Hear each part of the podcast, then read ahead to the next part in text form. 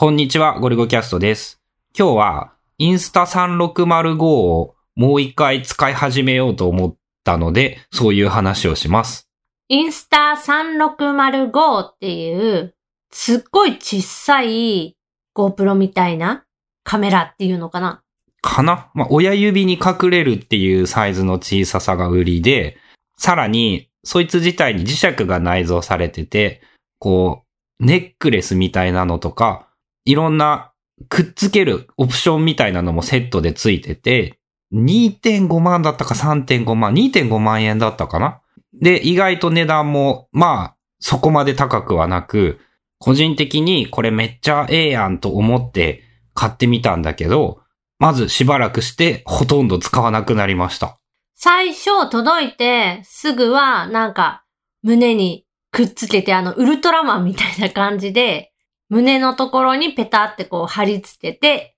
撮影に使ってたりしたんだけど、そっから全然使ってるとこ見なくなっちゃって、それはなんで？まあ、大きく二つ理由があって、一つは書き出した写真というものが書き出した時刻になるというのが個人的にすごく嫌で、写真アプリで管理をしようとすると、もう撮った瞬間に書き出さないと順番とか日付とかがぐっちゃぐちゃになったり、まあ、それを後から手で直すのはそれはそれで面倒で嫌だっていうふうに思ってて、こう整理整頓的に嫌いだったっていうのと、そのね、すっげえ期待してさ、確か9月10月ぐらいに買って、よし、いっぱい使うぞと思って、お出かけして使ってみると、いきなり電池がすっからかんになっていて、なんだこれはっていう状態が2、3回あって、その後、なんかね、Bluetooth を、で、常時起動するような設定になってしまうせいで、こう、放置しとくと電池が切れてしまう問題っていうのが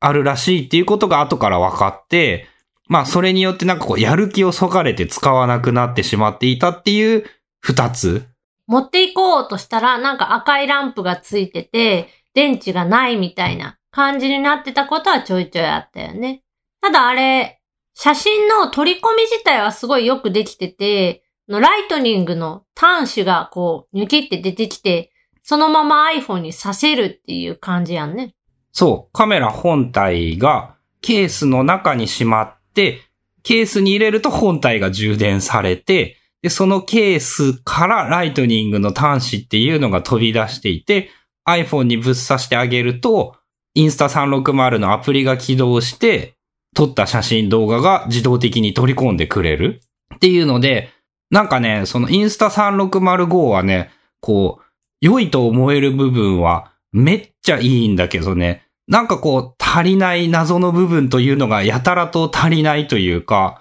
こう、良いところと悪い、悪いところって物足りない部分がすごい混在しているイメージで、で、俺的にその足りない部分っていうのがすごい気になっていて、あんまり使っていなかった。んだけど、まあ、あとね、動画の場合、そうだね、あの、容量がでかくなりすぎるから撮りまくるとすごいことになるっていうのも、そのネックになる一つの要因だったりもしたかな。ただ、思いついたんだけど、なんかもうね、撮った動画、全部 Day1 の日記にぶっ込んでして回って、写真アプリからは消してしまえば、もう日時とか、こう、例えばどっかに昨日ちょうどお出かけしたんだけど、お出かけの動画を Day1 の中に、そのどこどこにお出かけしたっていう日記の中に動画をぶっ込んでしまえば、時間順とかぐっちゃぐちゃになってても全然気にならんし、容量とかがめっちゃ多くなっても、もうどうでもいいか、Day1 なんか無制限に使えるっぽいしなっていう感じで、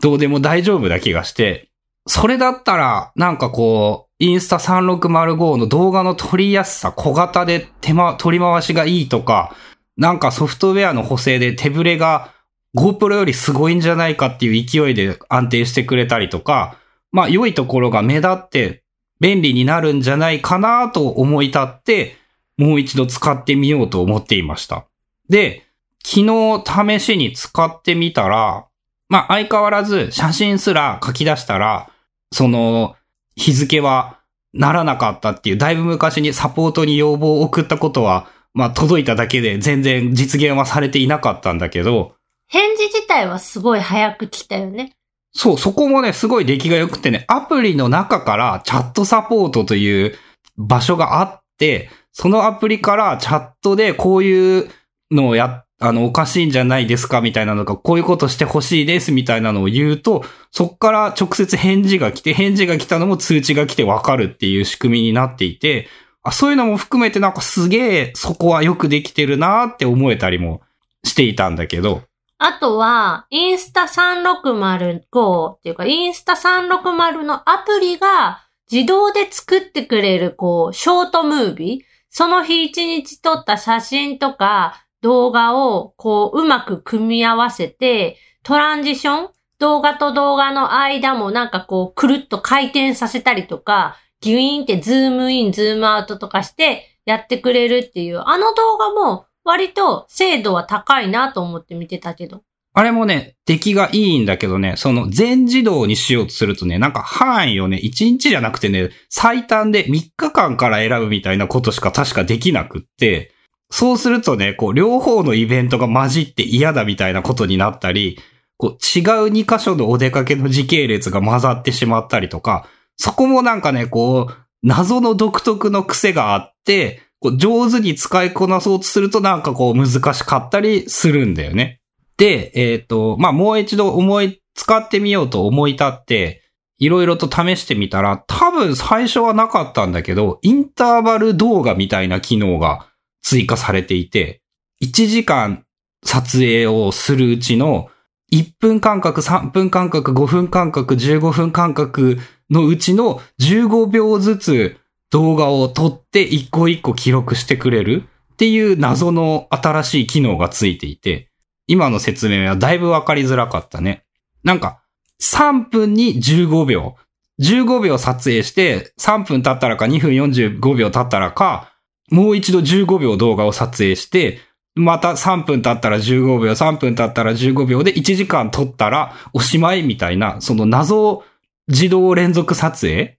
それは、その15秒ずつ撮った動画をくっつけて1本の動画として保存してくれるの？じゃなく、一個一個の動画として残る。まあ、いわゆるタイムラプスフォトの動画版？動画ラプスフォト？日本語がおかしくなったけど、っていう機能があって、まあ、それが超めんどくさいことにこれまた、えっ、と、まずアプリを起動して、カメラと Bluetooth で繋いだ後、このじ、これで撮ります、ポチって押さないと、録画ができないという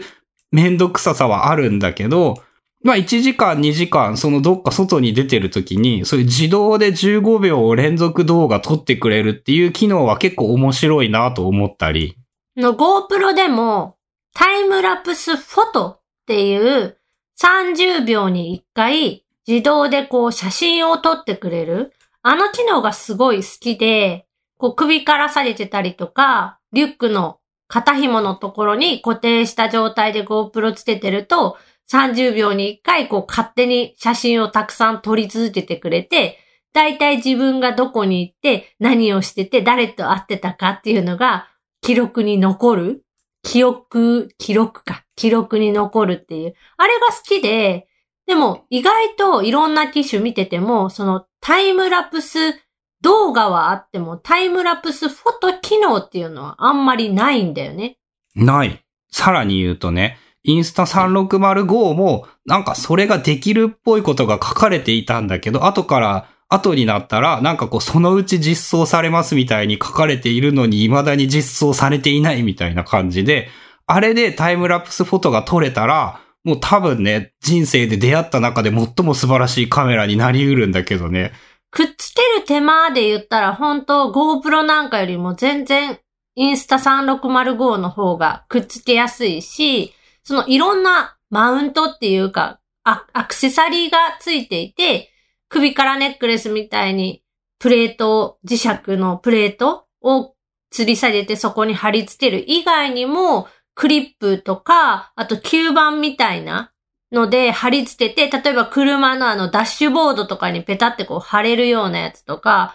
いっぱいついてたよね。そう、そういうのもいろいろあるしね。さらに、その、ジャイロが入っていて、とりあえず動画を撮ってから後から補正するっていう考え方なので、カメラの向きがどんな向き向いてようが、後から書き出される動画は、ちゃんと水平が取れてる動画になってるんだよね。だからどういうくっつけ方をしてもいいし、どういう向きでつけてもいいし、な、なんとでも使える？やっぱそういう意味でめっちゃ賢いんだけど、こう、なぜタイムラプスフォトがまだ使えないんだとか、なぜ電池が勝手に切れてしまうんだみたいな問題が、やっぱ未だにあるっていう。思ったんだけどさ、タイムラプスフォトは需要がなさすぎるんじゃない？まあそうだと思うよ。俺はめっちゃ欲しいけどねって。我が家ではすごい重要ポイントではあるけど、世間一般では多分そんなん、え、別に使わんし、みたいな、そんなん何に使うのみたいなレベルなんじゃないかなっていう。え、それはあれじゃない？やっぱ、じゃあもし聞いている人でタイムラプスフォトは大好きですっていう人がいたらぜひ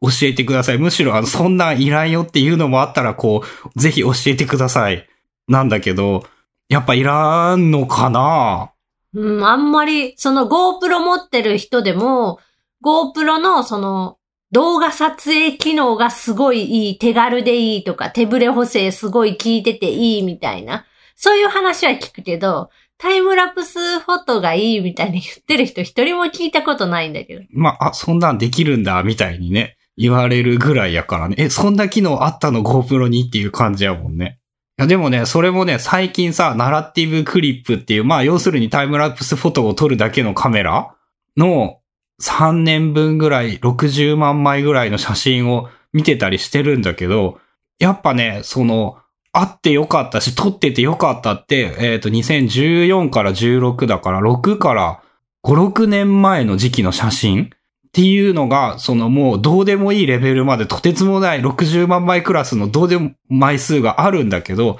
見返したらね、久しぶりに、あ、めっちゃいいなって改めて思っているから、やっぱその意識せずに撮れているカメラというものは、それはそれでいいこと多いんだよねって俺は思うんだけどね。そう、撮ろうと思って構えて撮った写真じゃなくて、勝手に撮られてる日常の写真だったり、その家の中の写真だったりとかだから、割と、ああ、これこういうことやってた時のあれだよね、とかっていう、全くこう忘れてた記憶、これは記憶か、とかも、その写真を見ることによって若干思い出せたりとか、することはあったので、まああると便利だけど、カメラロールに全部入ってるとすっごい邪魔になるんだよね。枚数がすごくって。まあ、覚えたテクニックは、その手の写真は Google フォトにだけ入れて、写真アプリは厳選したものしか入れないっていう。まあ、あれね、ナラティブの写真をね、厳選したらね、あれだけで毎日大変な、大変な仕事量だからね。まあ、ああいうことをやるのもやっぱだいぶ俺みたいな変な人じゃないとなかなかないんだろうなっていうのは確かに思うので、まあ、タイムラプスフォートは結局それなんだろうね。そのゴミが増えすぎるから邪魔だわっていう。むしろ全部入れるんじゃなくって、その撮った中から厳選して、こう、これとこれとこれとこれだけ入れるみたいな。まあ、かつてはナラティブクリップを使っていた時は、それを本当にやっていました。毎日見ながら、これとこれとこれとこれダウンロードして撮っとこうって言って、日時がずれるから9時間足して写真に入れるみたいなことを。まあ、そういう感じで、まあ、そういうカメラが欲しいなっていうのと、インスタ3605もなんかそういう感じでタイムラプス動画とは違う隙間空き15秒連続動画っていうのもまあ面白そうで、あと使ってみてやっぱ手ブレ補正の効きっぷりとかはとんでもなくそのソフト的に上手にやれてて、水平取らずに手ブレが補正されて、その歩いてる写真とかの歩いてる動画早くするやつってなんて言うんだったっけ？あの撮った動画を。ハイパーラプスかな。っていうやつかな。まあ、ああいう機能、ああいう感じのことに使ってもすごいうまく動いてくれて、まあ、いろんな見せ方的にもあれだし、記録として、なんかどっか行った時にもそういうのを撮っとくと結構面白いことはできるんじゃないかなと思いました。ということで、今日はインスタ3605一時やめようと思ってたけど、もう一回使ってみようと思ったっていうお話でした。